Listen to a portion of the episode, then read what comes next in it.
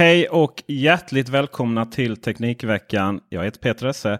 Och idag har vi en lite specialare. För idag har vi en herre som heter Emanuel Karlsten med oss. Eller vill hellre bli presenterad som journalist? Ja, just det. Ja, det. Mitt namn eller journalist, det går bra. Eh, både och. I kombination kanske allra helst. ja, det, det låter ju rätt logiskt.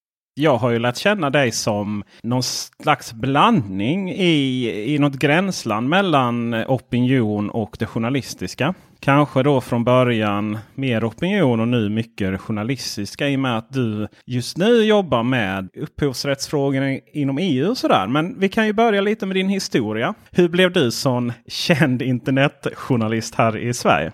Ja, just det. Ja, hur började det då? Ja, men den, den mest, om man ska vara väldigt så, kortfattad, så handlar väl just eh, profileringen eh, i, den, i de här frågorna om att, eh, att, jag, att jag började som sociala medieredaktör på, på Expressen. Innan det så var jag på en liten tidning som hette Dagen, som skrev om kyrka och samhälle. Det var inte så mycket internet då. Däremot så fick jag väldigt mycket utrymme på den här lilla tidningen, för att det var liksom det fulaste man kunde göra, att jobba på eh, med eh, webben då. Så att det liksom var mitt första tidningsjobb och så kom jag in där och så fick jag testa liksom alla idéer som jag haft som läsare i princip. Fick ja, med fritt spelrum och det gjorde att vi på väldigt kort tid blev väldigt eh, hyllade i branschen och fick massa priser och tävlade med Expressen och Dagens Nyheter liksom om, om stora priser typ.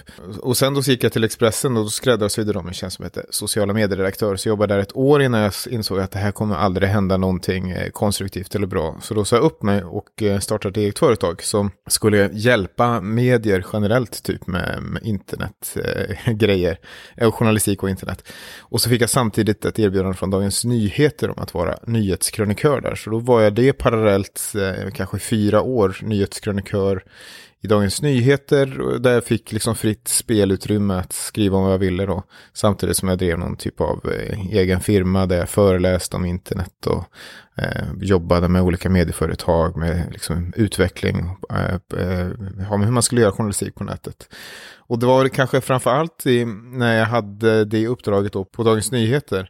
Att skriva fritt som jag känner någon slags ansvar. Jag, jag var ju författare att jag var inkvoterad där som någon slags internetkille. Och att jag känner någon slags ansvar att lyfta olika frågor som traditionella och etablera stor, stora medier inte förstod eller kunde lyfta att det liksom låg på, min, på mina axlar att försöka sätta mig in i det. Även fast jag verkligen inte kände mig bäst lämpad eller så.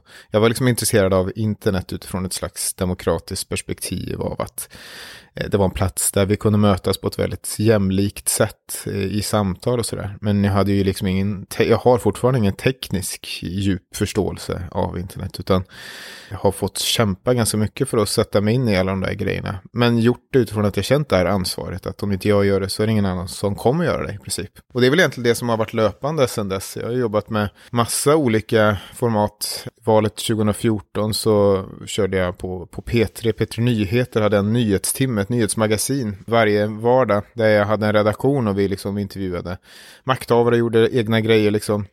Skulle fylla en tim timme varje dag till att eh, sen eh, jobba ja, men vidare i radio till exempel på P4 Extra eller Ring P1 nu eller ett internetprogram som heter App och etikett på P1 också till att eh, ha gått över till GP och skriva för Breakit och sådär. Men har gjort det liksom mer i formatet av så som man skulle kalla blogg bloggen förr i tiden. Alltså att det var, när man, eller förr i tiden, nu för tiden med. Det är ju inte någon som riktigt håller isär vilken metod du använder när du bloggar. Ofta så skriver du utifrån en jag-perspektiv. Eh, liksom, alltså man utgår från, från det personliga tilltalet. Men du kan ju göra liksom journalistik i den världen också. Så att jag har väl alltid sökt mig egentligen till den där, det där gränslandet. Hur skapar man berättelser? Hur lyfter man viktiga frågor? Hur får man folk eh, känna sig inkluderade och informerade? Och eh, så har det liksom rullat på egentligen sen dess. Andra som känner att oj vad kul det hade varit att liksom kunna eh, vara lite fri, få hoppa lite mellan uppdragsgivare, göra lite radio, göra lite för breaket. Har det varit lätt eller har du fått kämpa? Liksom hur, hur mycket jobb behöver du göra för att sälja in dig själv och sådär? Hur funkar det i den eh, branschen? Det har varit väldigt eh, lätt, vilket låter ju osnutet på många sätt. Men det har eh, faktiskt eh, rullat på ganska bra. Men det handlar ju om att jag var väldigt tidig i det där då. Alltså, som vi pratade om med, det här med dagen väldigt tidigt. att att, vi, att jag hade ett starkt track record på något sätt av att äh, göra grejer och liksom, ja men vara var tidig för branschen, tidig liksom med internetsaker, sociala medier-grejer. Och sen så generellt, det var ju kanske då 2007 någon gång, så var ju sociala medier, eh, liksom, det var ju precis när det slog igenom riktigt i Sverige. Så att det gjorde ju att att, man, eller att jag fick en slags erfarenhet och hade lite tur med tajmingen. Att jag kom in just då när alla på något sätt var väldigt förvirrade. Vad betyder det här nu då? Hur ska vi anpassa oss till det här? På så sätt så har det egentligen rullat på från dess att jag liksom haft ett starkt track record och kanske också mer eller mindre medvetet och stuckit ut hakan i olika frågor eller visat att man är relevant antar jag. eller hoppas jag att det betyder på något sätt. Och så har det bara rullat på med olika spännande saker. Jag har försökt att ha liksom en bas eh, där så, så jag kan stå på egna ben. Liksom att, till exempel att fokusera en del på föreläsningar då så att det ger en lite tryggare ekonomisk grund. Eh, så att jag sen då kan testa på nya projekt och försöka vara fri och försöka känna att jag inte behöver på något sätt eh, ja, men att vara kreativ idag kanske man kan säga. Det här är lite av ett nytt format som vi kör intervjuer på det här sättet. Men annars så kan vi eh, i vår podd vara lagom eh, charmerande, raljerande om vissa företeelser. Och bland annat något vi har pratat mycket om är den här som, som i alla fall jag upplevde den här naiviteten av internet i dess barndom. Att bara allting släpptes fritt så skulle vi kunna få ett väldigt positivt samtalsklimat. Per definition gott då. Mm. Ser vi då till vissa företeelser. Vi brukar ta upp till exempel lokala Facebookgrupper. Och alla de här vita skåpbilarna och så vidare. Anser du dig vara, varit en del av dem kollektivet som gärna förespråkar internet som något väldigt, väldigt positivt. Oreglerat och positivt. Och om i så fall, håller du med om den beskrivningen att det har förändrats? För det första så absolut har jag varit naiv och jag hoppas att jag fortsätter att vara det. Alltså jag vill ändå hävda att det är en av människans viktigaste egenskaper. Att inte alltså vara motsatsen, gå runt och vara cynisk. Eh, utan att det är viktigt, inte minst i en demokrati, att få vara lite naiv eller att sträva efter att vi ska kunna vara naiva i varandras närhet, så att säga. Eh, och kanske tro också på att det finns en slags eh, eh, människans inre godhet som, som, som driver oss framåt. Det vill jag ju fortfarande tro att mänskligheten vill varandra väl på något sätt. Sen så är det såklart att att man får inte vara liksom så naiv så att det skadar en själv och samhället. Eh, men det finns en anledning att vi har poliser för att vi ser att, att, vi, kan inte, ja, att vi behöver ett rättsväsende och så vidare. Eh, men, men jag tror att man kanske har uppfattat eh, min hållning som särskilt naiv ibland eller liksom eh, idealistisk. För att för att jag har kanske också känt ett slags behov av att väga upp den extrema raljans och cynism som har funnits kring internet. Liksom, där man har pratat om det som en slags kloak i princip. Och man har skapat extremt mycket distans. Och då menar man som i ett etablissemang, allt från politiker till traditionella medier, har skapat extremt mycket distans till vanliga medborgare. Eh, som man ju egentligen är beroende av. Genom att prata om dem i väldigt negativa ordalag och liksom lyfta upp de negativa eh, konsekvenserna som om det vore internets huvudkonsekvens. Det är ju ofta så där polarisering uppstår. Att båda sidor känner att de behöver trycka hårt i den ena vägskålen för att tydliggöra vilka, vilka negativa eller positiva konsekvenser det kan få. Men det är klart att, att jag idag, och jag vill tro ändå, även då, ser att allting inte är svart eller vitt. Det som jag vill fokusera på är väl um, hur enkelt det är att svartmåla. Det är, så det är det enklaste och det mest eleganta som finns att vara cynisk. Alltså, du kan alltid inta en elegant position med cynism. Du kan alltid stå vid sidlinjen och förklara hur saker skulle vara eller liksom är dåliga och hur det, det vore bättre. Liksom. Det är betydligt mer intressant att försöka ta den andra sidan i, i det fallet då. Att, och att försöka hitta konstruktiva vägar framåt. För det har ju funnits en väldigt stark dos konservatism i den här cynismen också. Det vill säga att man längtar tillbaka till en värld som, som man kände igen, som man liksom förstod. Då är det, ju, tycker jag, mer intressant att se vad finns det för positiva krafter här och hur förstärker vi de positiva? Och hur hanterar vi de negativa? Och det är väl så jag vill fortsätta egentligen se det. Alltså det finns ju väldigt mycket positivt som händer. Men idag när man tittar på nätet så är det så lätt att se, shit, folk beter sig som svin, de kan inte hantera yttrandefriheten i princip och, och så vidare. Men då får man ju komma ihåg att vi har ju liksom fått ett internet som har hjälpt oss att överblicka mänskligheten på ett sätt som vi aldrig har haft tidigare. Alltså folk har ju alltid varit svin. De har alltid suttit och skrikit liksom Eh, vidriga saker till Malou von Sivers framför tvn. Eller när de läst öppna tidningen och de skri skriker till Alice Teodorescu eller någonting annat. Skillnaden nu är att de har en telefon som gör att de kan skrika in i den eller skriva liksom direkt till de här personerna och bete sig som de svin som de alltid har varit. Och så får, upptäcker vi som samhälle där, shit hur mår vi egentligen? Och det kan vi då se som någonting hemskt eller någonting positivt. Att vi fått överblick och redskap att faktiskt se, så här mår samhället, hur hanterar vi det i så fall? Um, och det är, det är där någonstans som jag vill liksom vända perspektivet. På tal om ytterligheter. Håller EU på att reglera sönder internet? Eller var ligger vi? Och om du tar avstamp då i den frågan och också förklara vad artikel 11 och 13 handlar om. Som vi så mycket läser om i periferin. Särskilt från dig. Ja, men det som händer är väl det som har försökt hända i väldigt, väldigt många år. Där eh, upphovsrättsorganisationer har försökt att få kontroll över en vad ska man säga, en affär som man eh, med internets eh, intåg förlorade kontroll över. Vi har ju sett hur många försök som helst eh, kring det här på nationell nivå och på europeisk nivå. Och nu då så har man ju i princip lyckats med artikel 11 och 13, framförallt artikel 13 då, i ett i övrigt väldigt positivt eh, upphovsrättsdirektiv, ska man komma ihåg. Och det är verkligen synd att det har blivit så mycket fokus eh, på just artikel 13, inte bara nu i efterhand utan också under hela direktivets gång, för det gjorde att det inte fanns chans att arbeta genom eh, de andra delarna av direktivet eh, mer, som verkligen skulle mått bra av att bli bättre genomarbetat. Men i grunden är det ju att upphovsrättshavare tycker att det är vilda västern på nätet, eh, att de inte har någon kontroll på deras innehåll, eh, hur det sprids.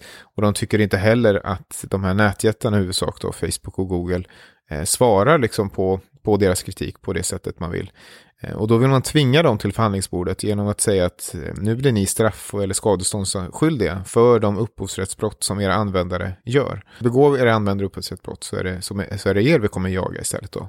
Då är ju det den lagstiftning vi har fått nu då. Och då innebär det att eh, Facebook och Google till exempel och egentligen alla större eh, sajter behöver sätta sig vid förhandlingsbordet med upphovsrättshavare, teckna licenser, betala helt enkelt för att de här Eh, upphovsrättsskyddade verken ska fortsätta eh, få spridas.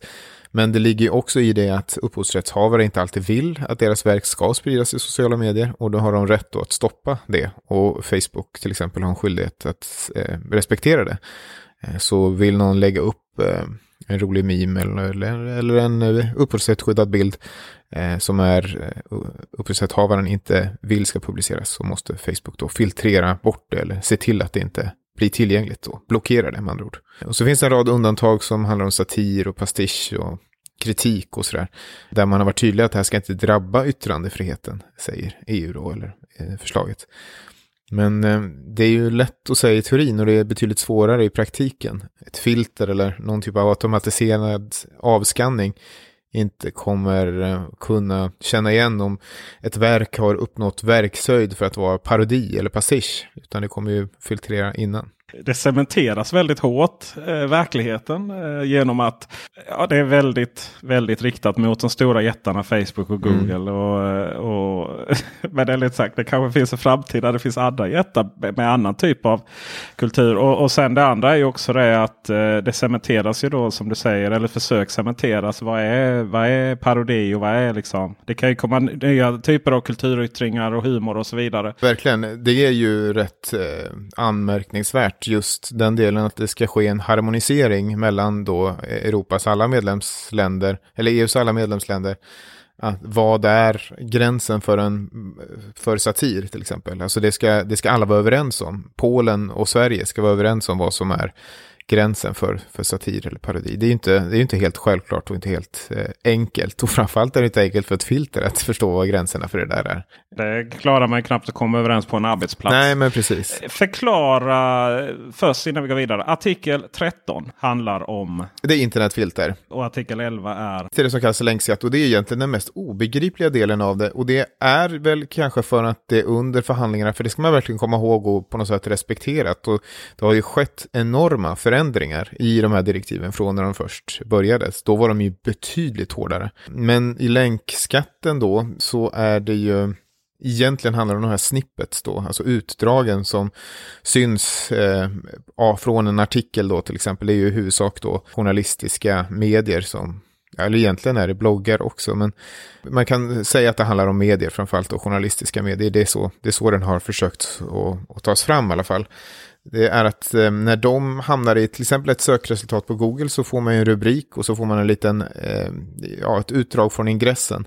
Och då menar direktivet och framförallt mediehusen då, egentligen gemensamt, alla mediehusen menar här, att det är ett upphovsrättsbrott som Google ska betala för. Vill Google visa rubriker och vill de visa utdrag från ingressen så behöver de betala en licens till medier, för annars så snyltar de på Eh, journalistiken och hur ska journalistiken kunna överleva om Google håller på och snyltar på det. Man tar alltså inte hänsyn till att Google också ger ibland kanske 30 procent av eh, tidningens totala trafik. Utan man tar mest hänsyn då till att de snyltar. För jag tänker på vår egen del. Jag älskar ju då artikel 11. För då tänker jag att då kommer Google sluta länka till alla våra konkurrenter. Och vi på Teknikveckan vi vill inte ha några pengar. Liksom. Ja. Eh, och, och, nästa steg är ju sådär. Om man tar till exempel våra, eh, tack, liksom vår lilla värld och Teknikveckan och Feber.se och några andra. Det är ju väldigt mycket rewrites. Alltså vi, vi, vi översätter ju egentligen. En stor del av verksamheten är att översätta utländska nyheter. Mm. Översätta och förklara dem och sen så länka. Liksom. Är vi eh, Behöver vi också söka licensavtal eller? Vad? Det beror på eh, hur mycket ni visar de länkarna. Till exempel om man gör en länk i Wordpress till en annan Wordpress-blogg. Då, då skapas det automatiskt en sån förhandsvisning av eh, rubriken och ingressen. Och den blir inte, den de kräver att du har en licens för då. Men en vanlig länk, alltså en blå länk då, en hyperlänk, den eh, den, den behöver du ingen licens för då. Så det beror ju på lite eh, hur mycket du citerar från artikeln kan man säga i, eh, i din länk då. Alltså det, det, det, det som man kan If you're looking for plump lips that last, you need to know about Juvederm lip fillers. With Juvederm Volbella XC and Juvederm Ultra XC, your lip look, whether it's subtle or bold, can last up to one full year with optimal treatment and no additional maintenance. Find a licensed specialist and see if it's right for you at Juvederm.com today. That's J U V E D E R M.com. Add fullness to lips in adults over 21 with Juvederm Volbella XC or Juvederm Ultra XC. Do not use if you have severe allergies or a history of severe allergic reactions, or if you're allergic to lidocaine or the proteins used in Juvederm. Tell your doctor if you have a history of scarring or taking medicines that decrease the body's immune response or that can prolong bleeding. Common side effects include injection site redness, swelling, pain, tenderness, firmness, lumps, bumps, bruising, discoloration, or itching. As with all fillers, there's a rare risk of unintentional injection into a blood vessel, which can cause vision abnormalities, blindness, stroke, temporary scabs, or scarring. For full important safety information visit juvederm.com. Tänka är att det är just de, det som kallas snippets, som, som det här artikel 11 är ute efter. Alltså det, det som syns på Facebook när man delar en länk eller det som syns på Google när man går in i ett organiskt sökresultat. Man kan lätt komma in på det och tycka hur det är dumt det är för att det är så lätt att förstå. Jag kan till exempel, jag kan reta mig på att vi länkar ut hela tiden. Men till exempel även nya som ändå har folk som kommer från inom citationstecken gammelmedia så som dina kollegor på Breakit är ju väldigt restriktiv med länkar mm. till exempel. Här nu så Aftonbladet citerade och en, en recension av oss eh, fick bilder, använda bilderna vi hade gjort. Skrev ut Teknikveckan.com men inte länkade. Nej. Alltså man förstår ju inte konceptet av att länka känns det som överhuvudtaget. Nej. Sådär. Precis, det är ju frustrerande. är det. Alltså, och det är ju frustrerande att till exempel, eh, jag pratade med Tidningsutgivarna som är branschorganisationen för mediehus här i Sverige. De har ju hållit kurser i hur man, hur man får Facebook att ta rätt bild från en artikel så att det mm. visas rätt när man länkar. Eller hur man syns bättre i ett eh, Google-resultat eller liknande. Alltså de har ju, de har ju gjort allt de kunnat nästan för att liksom ge eh, de här nätjättarna som man nu hatar så mycket data som möjligt för att liksom eh, bli bättre på det. Och nu så ska man då svinga tillbaka. Det kan ju tyckas komiskt. Men det som jag menar med att det är tandlöst är för att, att i det här direktivet så finns det också en frivillighet. Alltså det som är okej okay för till exempel Google, det är att ta enstaka ord från rubriken eller väldigt, väldigt korta utdrag, eh, citat, slutcitat, från ingressen. Så, så att det som kommer hända, det är ju bara att eh, Google kommer göra det, gissar jag till exempel. Alltså de kommer bara ta halva rubriker och superkorta ingresser. Och sen så kommer ju inga medier gå med på det. Alltså alla medier vill ha trafiken. Så alla kommer säga, äh, skit i det Google. Vi, vi, ni, ni, får använda precis som vanligt så vi får tillbaka våra 30% trafik. Och, så det är därför den är helt tandlös, menar mm. jag. Så det finns en sån frivillighet i det. Alltså Google måste inte följa utan de kan bara liksom anpassa sig till reglerna. Och då kanske det gör, som du säger, att Teknikveckan går mycket högre, bättre till i resultaten. För att det är mycket mer logiskt eh, att, att fatta vad man ja, men vad, man, vad man ska klicka på innan man klickar. Än att bara se halva rubriker och jättekorta ingresser. Detta har ju testats i både Tyskland och Spanien va? Ja, och i Spanien då så hade man inte den här valfriheten utan då sa man om Google ska göra det här eller om, om, om Google vill länka så måste de eh, betala. Och då, då slutar det med att Google stängde ner Google News i Spanien. I Tyskland så har man gjort, precis som i, i direktivet här då, att det är en valfrihet. Och det har ju bara inneburit det jag sagt här, att eh, medierna har gett med sig och sa, kör som vanligt, ni får använda allt vårt material. Liksom. Men nu hoppas man att i och med att det, ska vara på större geografiskt så kommer det fungera. Precis. Vilket det nog inte kommer Nej, jag, jag har svårt att se det. Tillbaka till artikel 13 då, så, som kanske är det största. Om man följer det på Twitter så får man en känsla av att det är rätt mycket fuffens. Det är felröstningar, det är man lyssnar inte, man hänvisar till att opinionen mot är eh, det är bara bottar. Har ju varit rätt populärt. Rapporteras det här dåligt för att man inte känner att man har koll eller för att man är en partsinlaga i detta? Det är ju väldigt enkelt att tro det senare du säger, det vill säga att man är partsinlaga, inte minst då eftersom att mediehusen, verkligen även de svenska, så Schibsted och så vidare, har egna lobbyister i EU-parlamentet. Men min erfarenhet av att ändå ha jobbat i den här branschen ganska länge och på olika nivåer och sådär, att det finns inte någonting som skulle stoppa journalister liksom, eh, att, att de skulle gå med på att inte skriva om en sak bara för att liksom, någon vd i huset har, liksom, skulle tjäna på det. Så det, det, det existerar inte. Och i det här fallet så jag tror att det bara handlar om att Ja, dels är det en, eh, väldigt svårt att för, förstå och förklara EU-frågor. Och kombinera det då med internetfrågor så är det ju liksom ett, ett sömnpiller eh, för de flesta då. och, så att jag tror att det handlar om att tröskeln är så otroligt hög. Och ovanan också vid att EU-frågor skulle engagera någon. Alltså man ska komma ihåg att TT, SvD, SVT, DN och Sveriges Radio har eh, fasta korrespondenter, eller en fast eh, korrespondent var eh, i EU-parlamentet då, som bevakar allting. Men de ska ju också bevaka, som sagt, allting. Och, och de är ju inte vana vid att, att någon på redaktionen bryr sig om vad de gör eller att de får några reaktioner och de gör sin pliktskyldiga bevakning om liksom när det kommer olika vänder i ministerrådet och parlamentet och sådär. Men det finns liksom ingen beredskap eller kunskap eller vana vid att man säger öka insatsen eller, eller varför skulle just den här frågan och framförallt tror jag att korrespondenterna känner det. Alltså vad är det som gör att just den här frågan skulle bli så stor? Har ni inte koll på det här och det här och det här så kan du räkna upp tusen andra saker som också är superviktiga, vilket de säkert är. Men det är bara att det, det kanske inte har blivit lika begripligt för användare eller EUs medborgare som det här har blivit. Där typ meme-slakten då har blivit en väldigt enkel ingång för folk att fatta. Okej, okay, jag kommer inte kunna få använda memes längre. Shit, vad är det för fel? Vad håller ni på med EU? Och så har det liksom varit en enkel sak att då genom att rubricera med artikel 13 väcka lite engagemang i en ganska tråkig eh, liksom EU-fråga annars tror jag.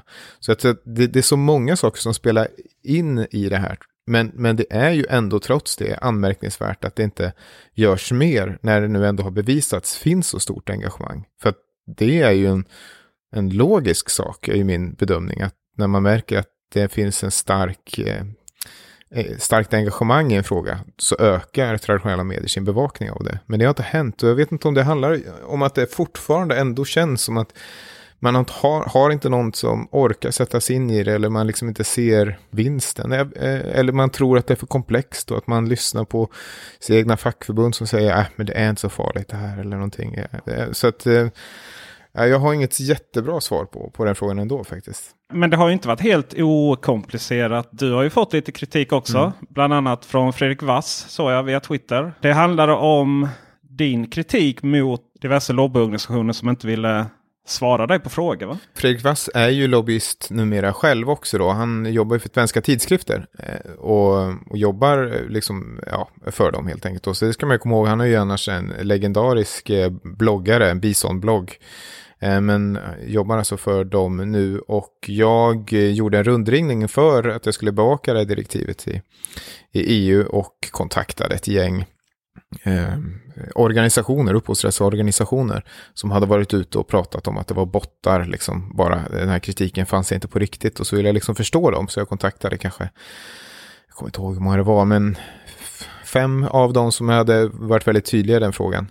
Eh, och så tyckte till exempel han då att det, det var svepande att säga, eller han, att han Vass, Vass förstod det som att jag menar att, att jag hade kontaktat alla och alla hade sagt nej när det var då de här fem eller fyra eller hur många det var som jag hade kontaktat som alla inte ville svara på mina frågor. Då.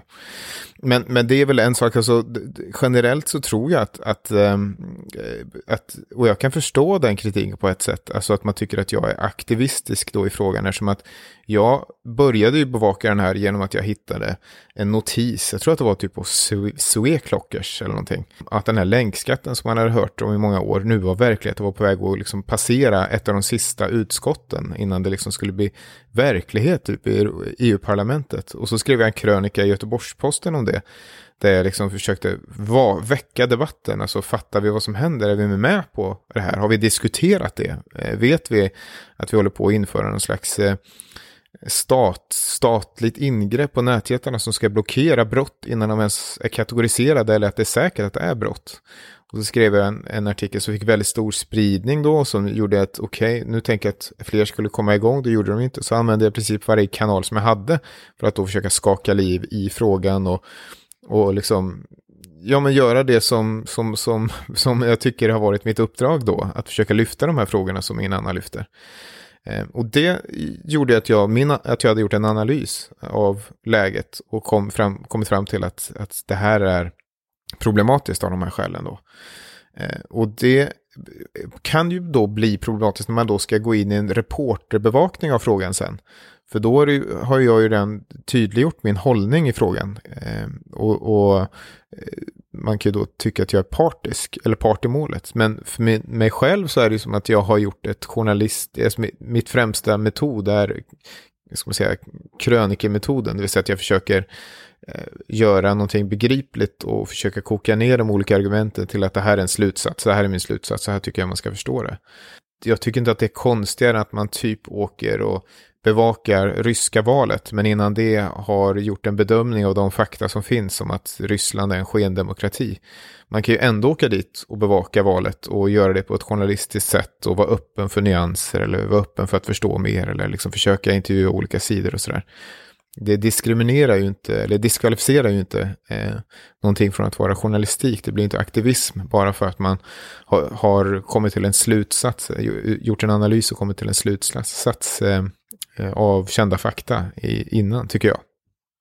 Men är inte det lite sånt samhälle vi är i nu? Att har du inte så mycket så är det alltid eh, beskylls man alltid från att vara så att säga en partsinlaga. Ett ord jag använde innan själv då. Jag eh, tänker liksom att eh, journalistik är ju aldrig opartiskt. Det var det första jag lärde mig när jag pluggade journalistik. Men det, det är ju skillnad från att, att ha gjort en värdering så som du säger. Vad som någonstans är rätt och fel och, och att faktiskt vara ja, lobbyist. Ja, men precis. Nej, men jag tror att det, vi, vi, vi är på väg in i det där också. Alltså, det finns både gott och ont i det. Men jag menar det, eh, i att så att säga eh, vilja ha en, en personligare avsändare. Alltså det ligger ju verkligen i, i tiden i att vi när vi kan välja av all information så behöver vi ha en väldigt stark relation till den som har en avsändare och det får vi lättare om vi har en om vi får någon typ av känsla kring den som, som, som är avsändare kring någonting där. Och det finns ju liksom positiva och negativa saker med det där. Men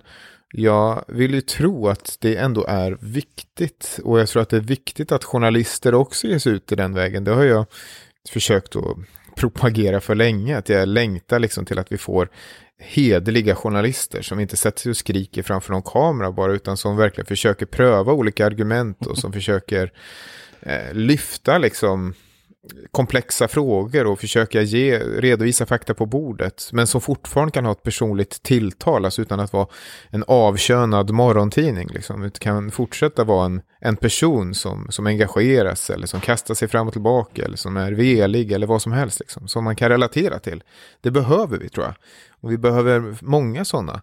Eh, och vi behöver det ganska snabbt för att vi tappar liksom allt mer kontakt med eh, traditionella medier och därmed med journalistiken. Och det är allvarligt i samhället tror jag. Är det kört för internet? Är alla memes borta?